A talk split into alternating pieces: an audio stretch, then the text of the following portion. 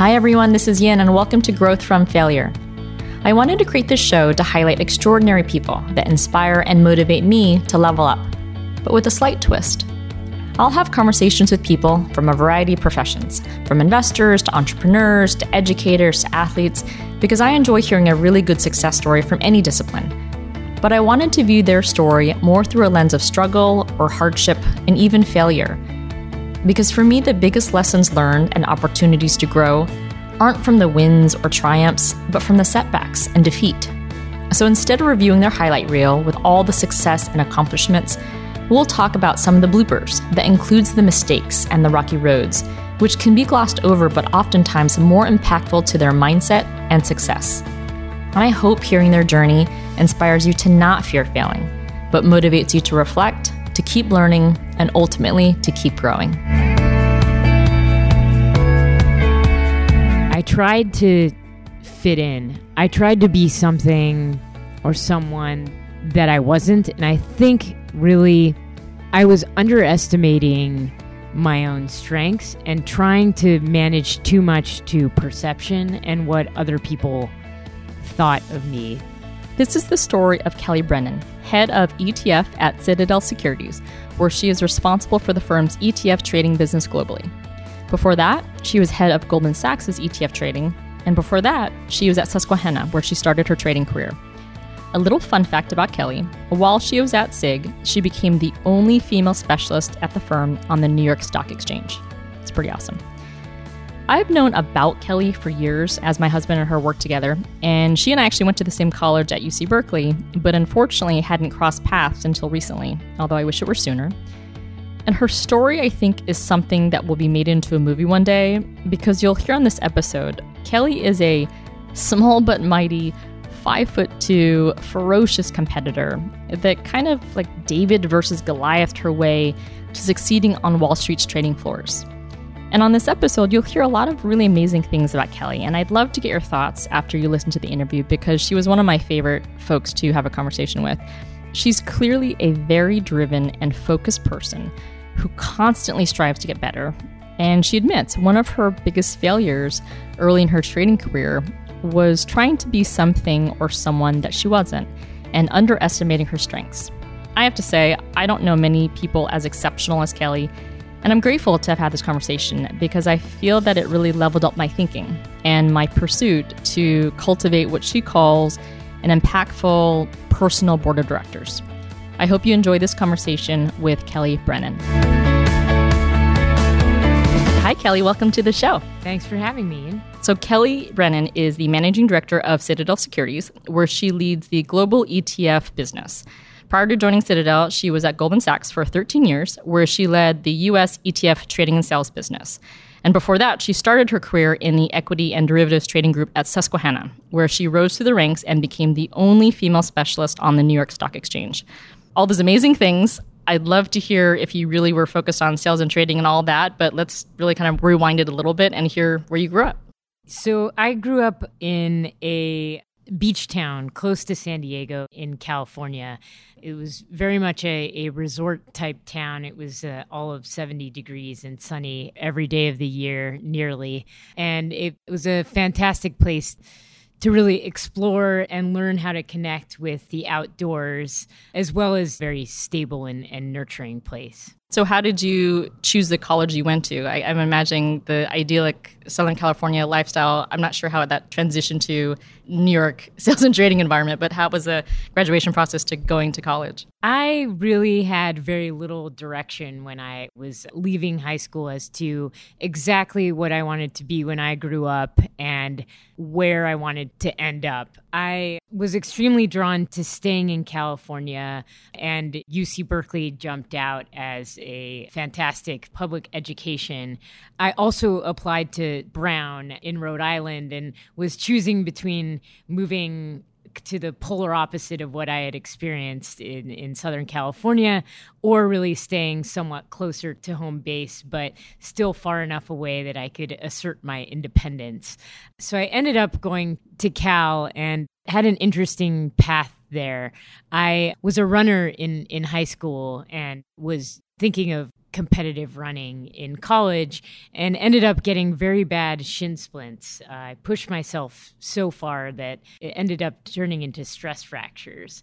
And so my plans to run were not really going to become a reality. Uh, so when I when I got to, to Cal, I, I figured I would go down one of two paths, either pre law or pre med.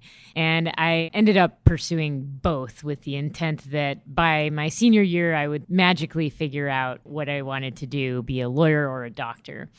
In the meantime, I wanted to do something athletic. And one of the drawbacks with running was that it was really more of an individual sport. So I thought about what I could possibly do and walked on to the rowing team, the women's rowing team. I started on the lightweight team, which was for folks that were a little more novice and frankly lighter weight than the, than the uh, larger team and quickly realized that I wanted to really make it on the division 1 varsity team. So I pursued a limited career in rowing and then decided I was going to become a coxswain. So for those that don't know what a coxswain is, it's somewhere between a jockey and a coach, someone who sits in the front of the boat and comes up with a way to not only motivate and direct people on the water in this very grueling, very intense sport in which you're essentially repeating the same motion over and over. But also, you know, there's some strategy involved as to wind conditions, steering conditions, and it's actually much more technical than I ever appreciated prior to really engaging in the sport. So I fell in love with rowing, and over the course of two and a half years or so, made my way from completely novice, not knowing anything about rowing, to being the varsity coxswain and competing at a very high level at NCAA's. And did that affect your kind of pre law, pre med route and path? So it didn't. It was a good test. I think Berkeley and a large public university is very good at teaching people at a young age how to be resourceful and how to juggle priorities. I had to weigh workouts at 4:30 in the morning and then again at 4:30 in the afternoon. I had a part-time job and I had two majors to pursue. So I was in a constant juggling match of trying to balance everything and prioritize my time extremely efficiently given the rigor of everything I was pursuing. Well, you sounded like a complete underachiever in college, and it, I'm just kidding. But when you thought about kind of your career and your next move, when did it switch from the pre-law, pre-med route to much more of the investment kind of finance route? my senior year, I still didn't really know what I wanted to be when I grew up. So I uh, was was debating: do I pursue medical school? Do I join the Peace Corps? Or do I do something completely different? And at the time, I was friendly with some of the older rowers that had moved on into their careers after graduating.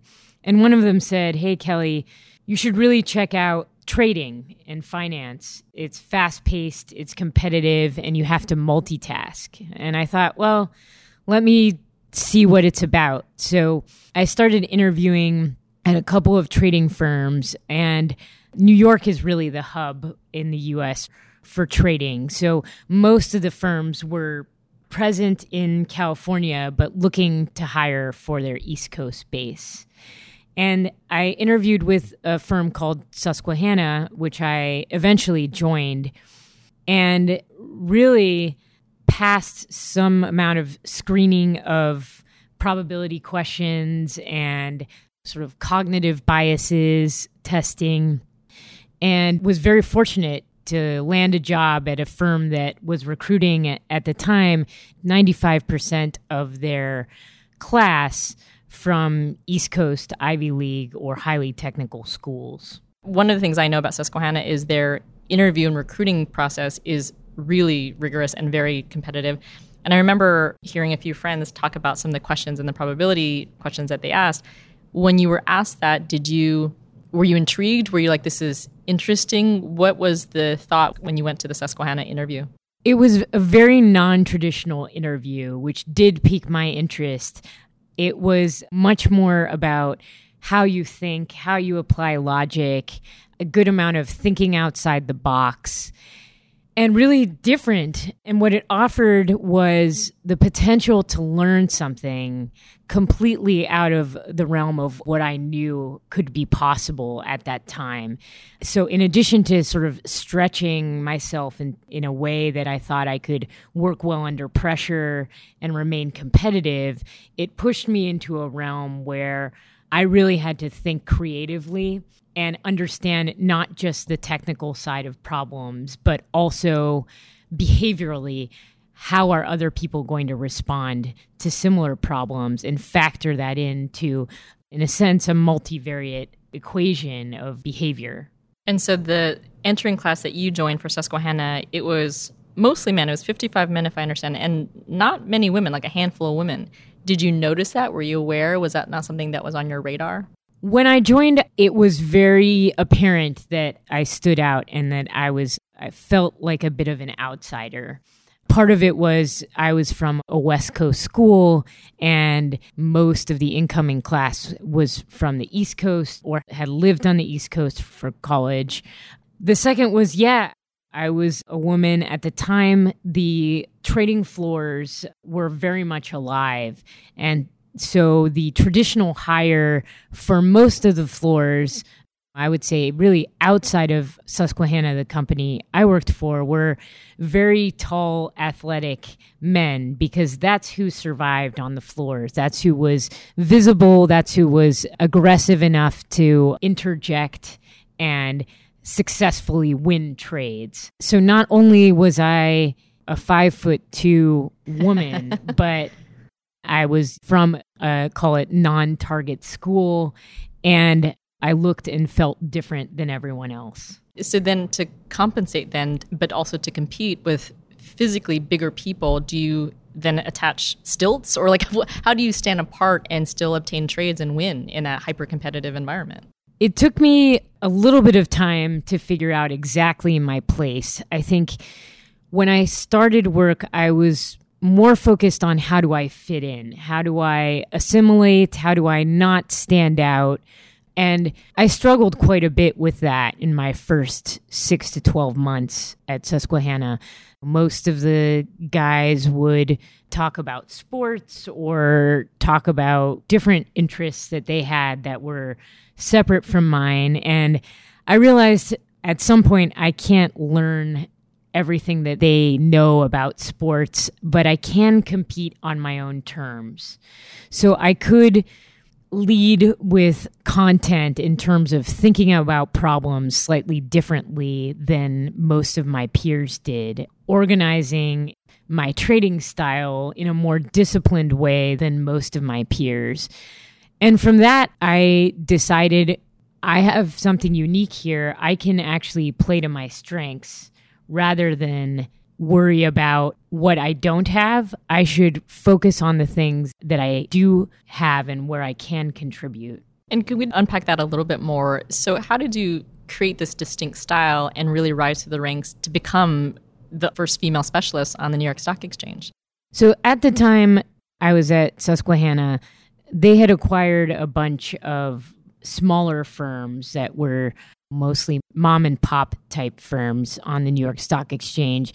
The way to obtain a spot or a, a specialist position on the New York Stock Exchange, you had to physically buy a seat. And that dates back to the early 1800s or mid 1800s.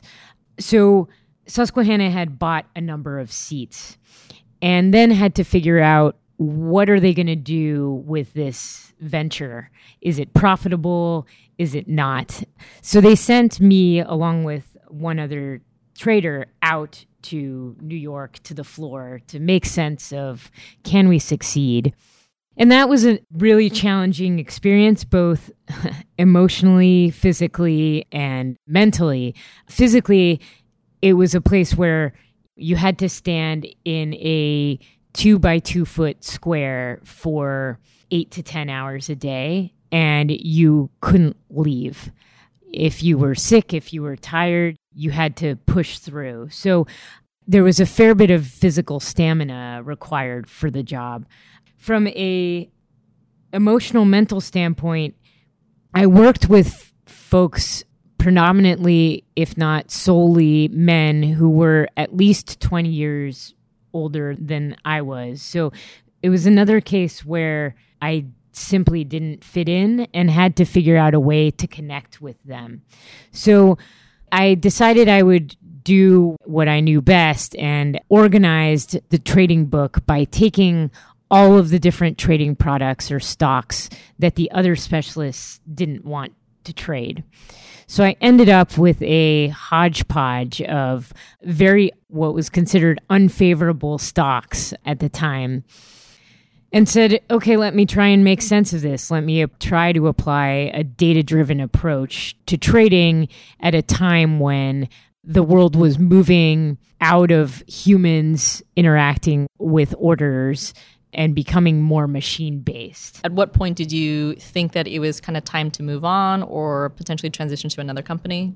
At some point, the floors became less attractive because of a number of factors combination of shifting regulation and electronification frankly of roles of players on the floor so i started to look around and not only was i feeling like i needed a new challenge that i had mastered something that i thought was quite challenging and difficult in the beginning but then had plateaued and that coupled with this sort of two year view that the floors were at a true inflection point drove me to look around. What were your options as you started thinking about that, leaving Susquehanna?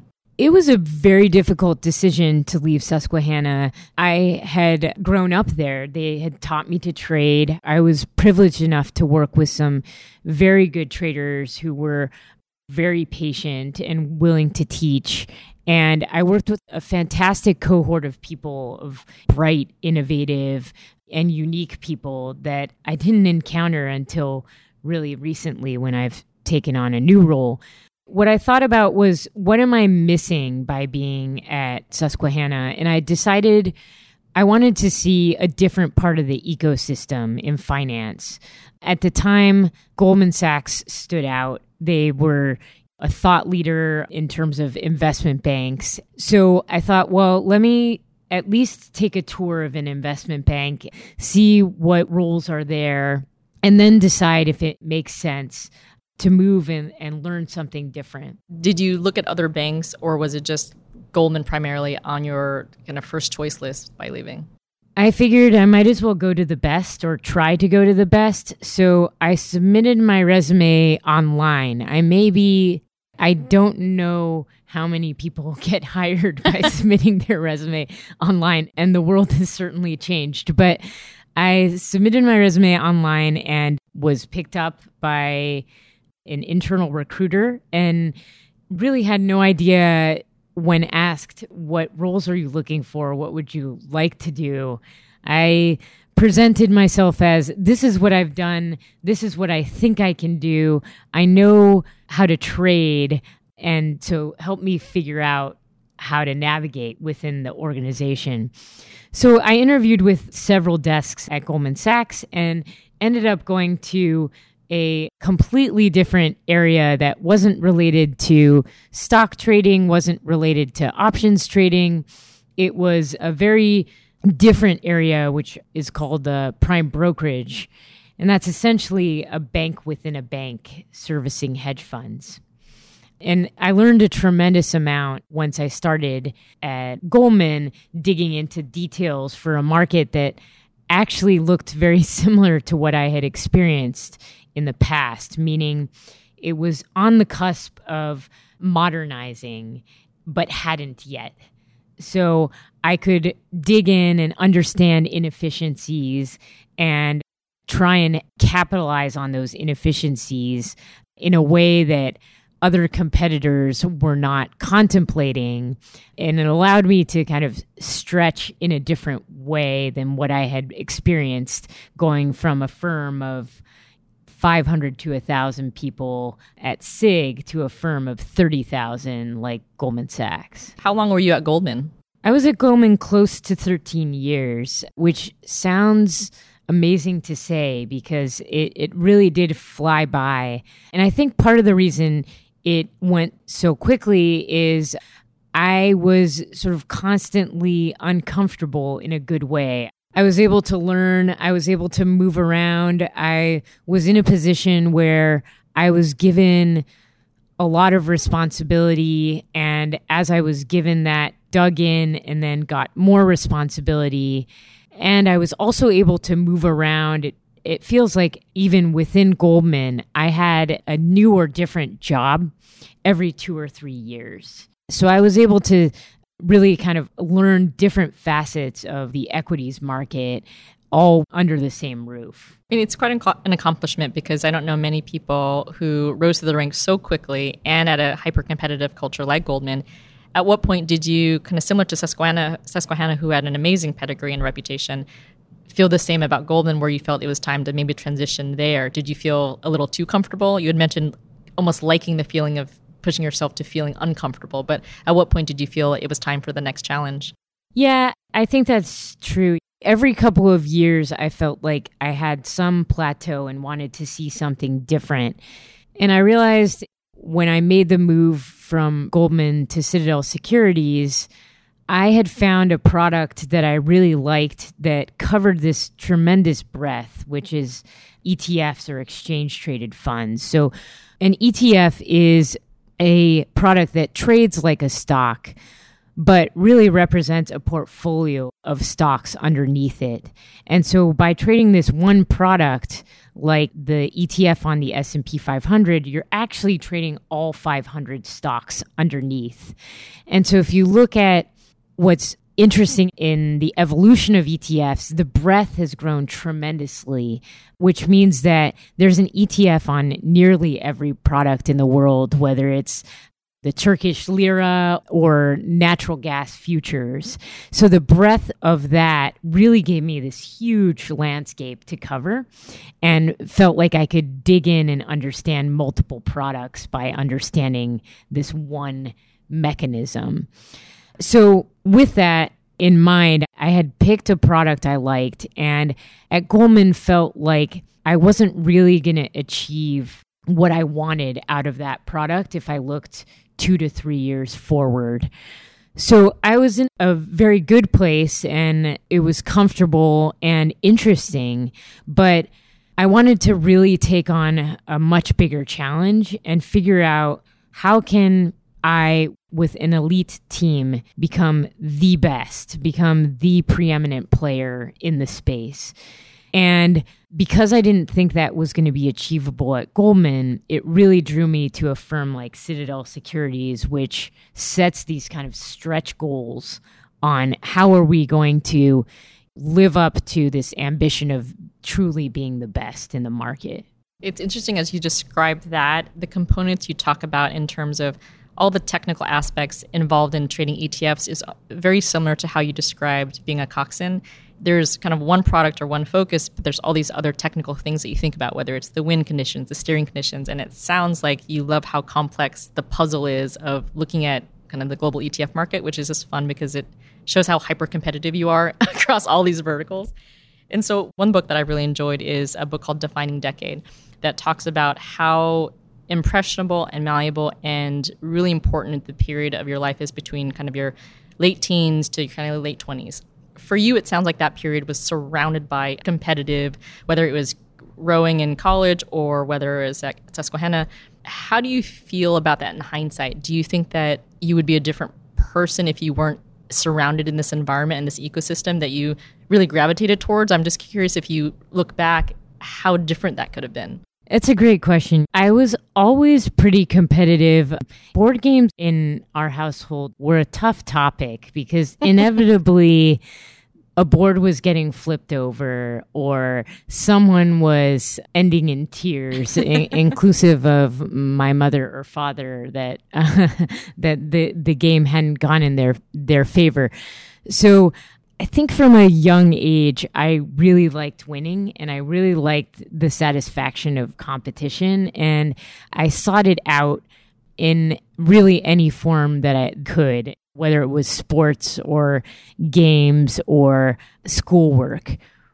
What became amplified is really why I'm still in trading after nearly 20 years is you have an instant scorecard and it's your constant both struggle and reward to figure out why was I wrong? What failed? Was it my process or was it just bad luck or a bad outcome?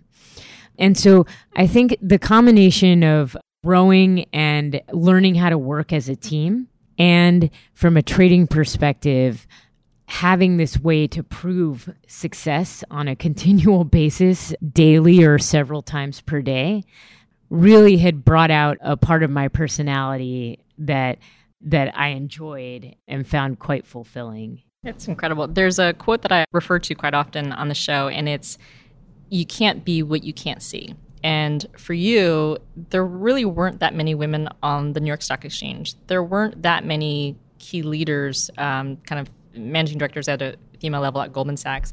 And certainly doing what you do, leading the ETF business, and now certainly at Citadel Securities, how have you thought about your career in a male dominated profession and an industry. And I know that you'd mentioned before, you're really using your unique lens and seeing it in a different way and, and, and adding value that way. But how do you feel now looking back at your career, how unique that was? So I will say that things have changed over the past 15 or 20 years.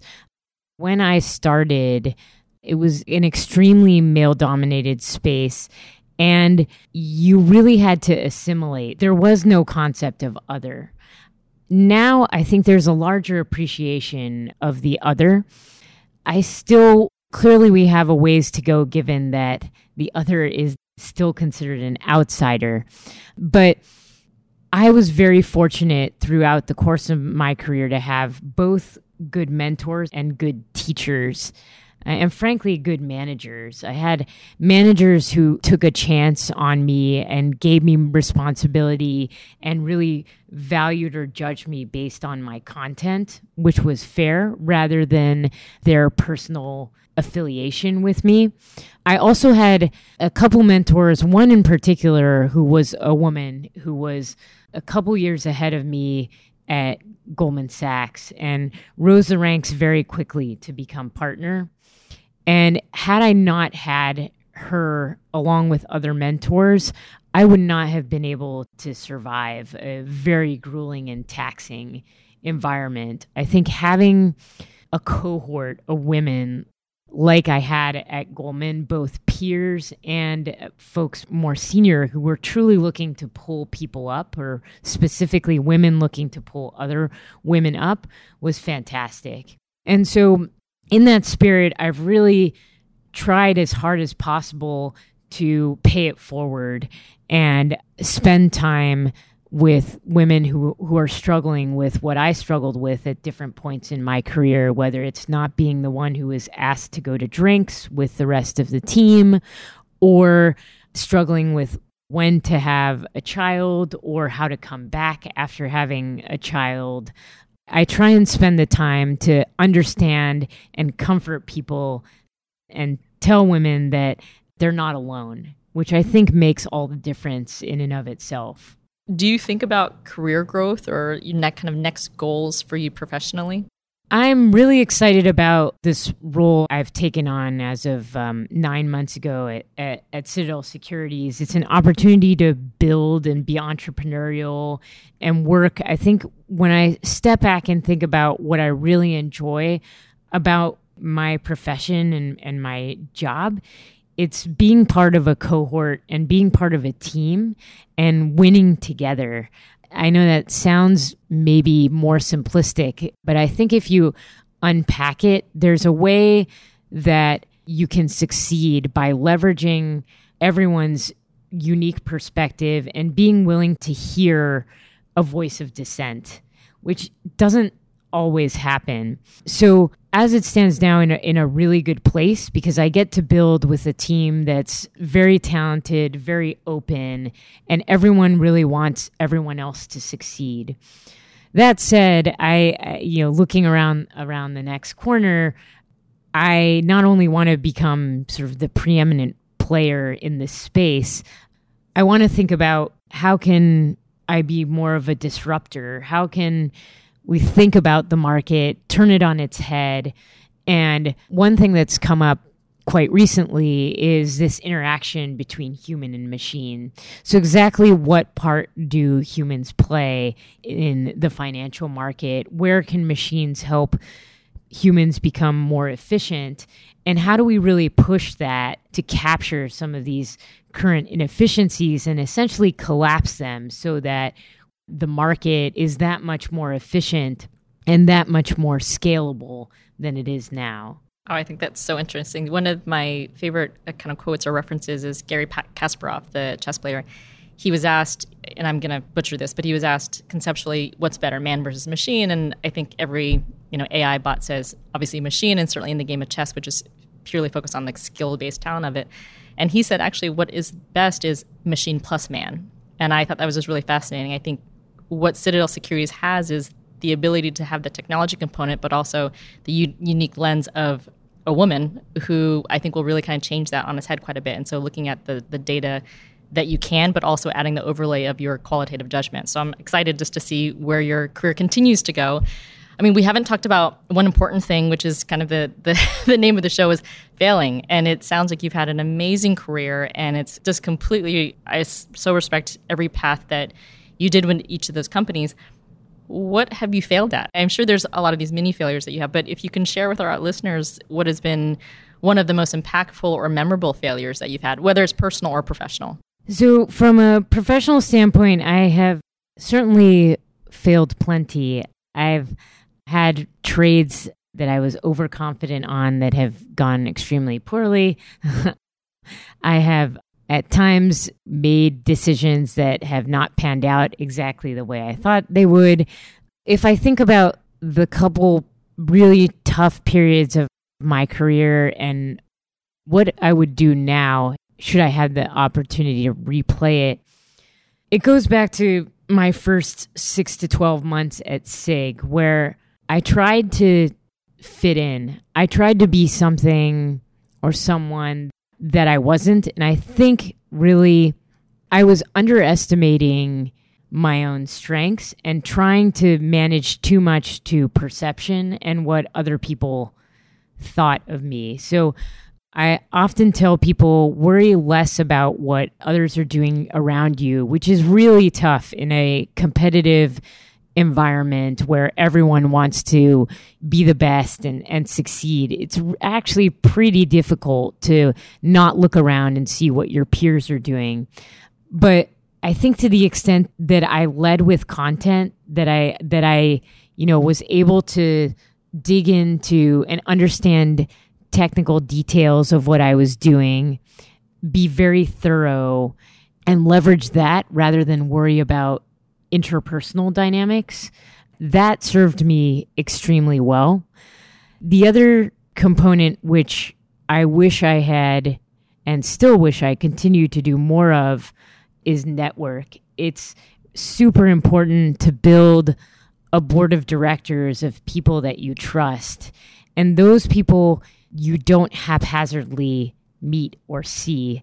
So, to the extent that I could learn from someone who who who was either in a different field entirely or a different area that I wasn't overlapping in. That I've learned much too late, but now has served me much better in terms of thinking creatively and really stepping out and understanding what's possible that I didn't even consider. I love that concept of a personal board of directors. I might just copy that, but when you think about that, and I like how you you had mentioned that it's not just singularly focused in finance or investments, then do you proactively come up with different sectors or industries that you feel would allow you to be more creative within trading? Or how do you think about which would be more helpful in kind of an interdisciplinary approach for sales and trading? I try and think about part of it's frankly driven by my interests. So there are plenty of use cases actually in medicine where there are a lot of inefficiencies that are ripe for either automation or for more a different approach than what's currently being exercised. Uh, so I think part of it is just gravitating towards my interests and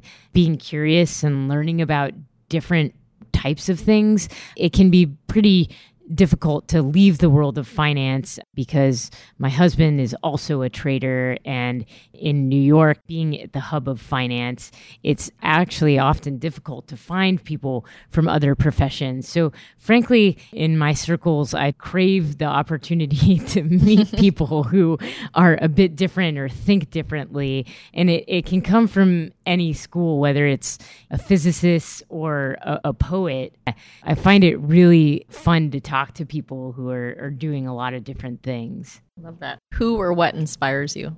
I have a couple people and organizations that really drive me. One is I could not have succeeded and withstood a lot of the failures that I've had without having a good partner. And so my husband has really been a great sounding board, and there are advantages and disadvantages to being married to a trader. but one advantage is you speak the same language, you understand emotionally what it's like to go through a tough period in trading. So that has been a tremendous support for me.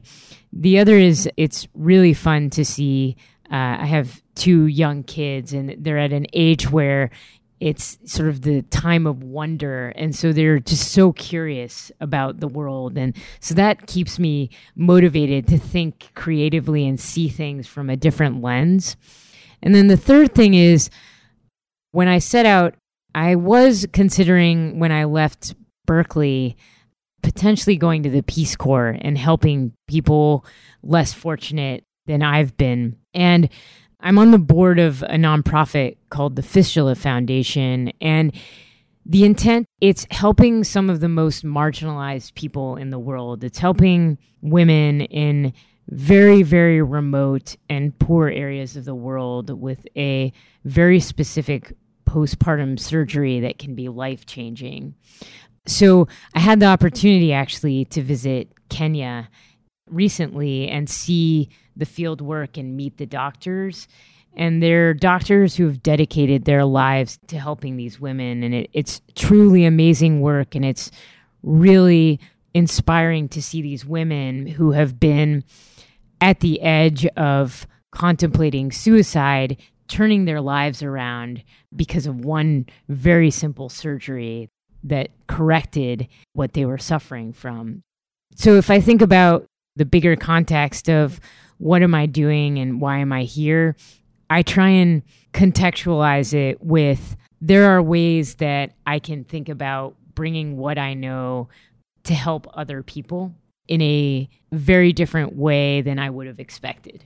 How did you hear about that foundation? So, funny enough, Nicholas Kristof is a columnist for the New York Times, and he tends to write a lot of articles, op ed pieces focused on women women's education, and largely in developing countries. So he and his wife wrote a book called Half the Sky about many different women initiatives and nonprofits globally. And I read the book cover to cover they actually came to Goldman Sachs to speak and promote the book. And I read it cover to the cover, and in the footnotes, actually, at the end of the book, there were a number of charities that were listed. And so I started just going down the list and looking at okay, what do these charities do and how do they operate? And this particular organization stood out as small enough that I could have a big impact and also extremely efficient, meaning dollar in is very close to dollar out the door to help. So I connected with them and over the years ended up investing more and more time and effort into the organization. That's incredible. So, one thing I have to ask is we touched upon your most memorable and impactful failures, kind of personally, and also at the professional level. You also mentioned you're a mom to two young kids.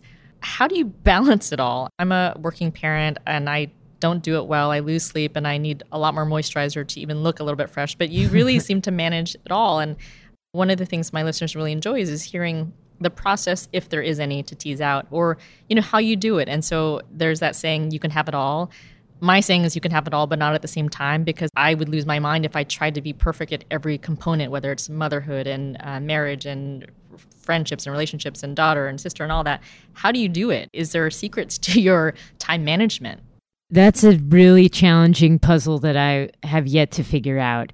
But what i will say is it's required me to be extremely shrewd about how I prioritize. Ultimately, it is impossible to literally be two places at the same time. So I have to trade off where I am at a certain point in my career, what competing priorities I have, and ultimately be very self aware and conscious of the choices that I'm making so that I don't look back and regret how I made those choices. So, practically, what does that mean? When my kids were very young, my priority was making it home to see them before bedtime. And so I would have to force myself to lock my computer, leave whatever I thought was a burning fire at my desk, and literally run home to see my kids. And even if it was just for five minutes or 15 minutes, it was time that was a sanctuary to me, not only to unwind and maintain some semblance of balance, but also important that I had some consistency that I demonstrated to my kids. So I think for everyone, whether you have kids or not, and if you have certain interests that you need to maintain to feel some semblance of well roundedness or balance. I think it's really important to take the time to reflect and figure out exactly what you want to prioritize. And it may not be consistent seven days a week, it may not be consistent for months at a time. But I think if you, or what I've found is if I'm able to checkpoint, okay, here's what I, consider a priority at this moment, given the circumstances, I'm able to weigh it and live with no regrets. You'd mentioned kind of personal directors before, and then prior to that at Goldman, you had a pretty meaningful amount of mentors or sponsors that helped you and you, that you learned from. At this point, you are a senior woman in, in the firm and also in your career. Who do you still learn from? So I think there's a large opportunity to learn from the newest people that I bring in. Actually, we're well into summer now, and every year, whether it was at SIG or at Goldman or at Citadel Securities, there's a new crop of interns that come in and they're so eager to understand the markets and they actually come up with amazing questions that challenge status quo or even just give me pause to think, you know what, there isn't an obvious solution to what you're asking. So I tend now to take the time to listen to people, and especially those more junior that I feel like may bring a different dynamic to solving a problem. And then the other benefit I have is I work for an amazing leader at Citadel Securities who's a truly brilliant mind and so having him as a resource is tremendously helpful. The CEO of my current firm is actually a fellow UC Berkeley grad and has been fantastic for how young he is at having the maturity to see how businesses have evolved and where he can add value as opposed to where he can leave me to be autonomous and figure things out on my own. There's so many things that I love about your career, about your personality, about your drive, about your curiosity, but I think one of the most refreshing things is that you work in a industry that's known to be zero sum game thinking. And what's really amazing with this conversation and what I feel about your general mindset is you find collaboration across disciplines and verticals to be so much more expansionary that that's the best part. I think traders and sales folks generally think, how do I get a bigger slice of the pie for myself? And you think conceptually, how do I make this pie bigger so that everyone gets a bigger slice? And I think that it's such a unique way to think. And I could see why Citadel Securities recruited you, and they are so lucky to have you. This has been a wonderful conversation. Thank you so much for being on the show. Thank you very much.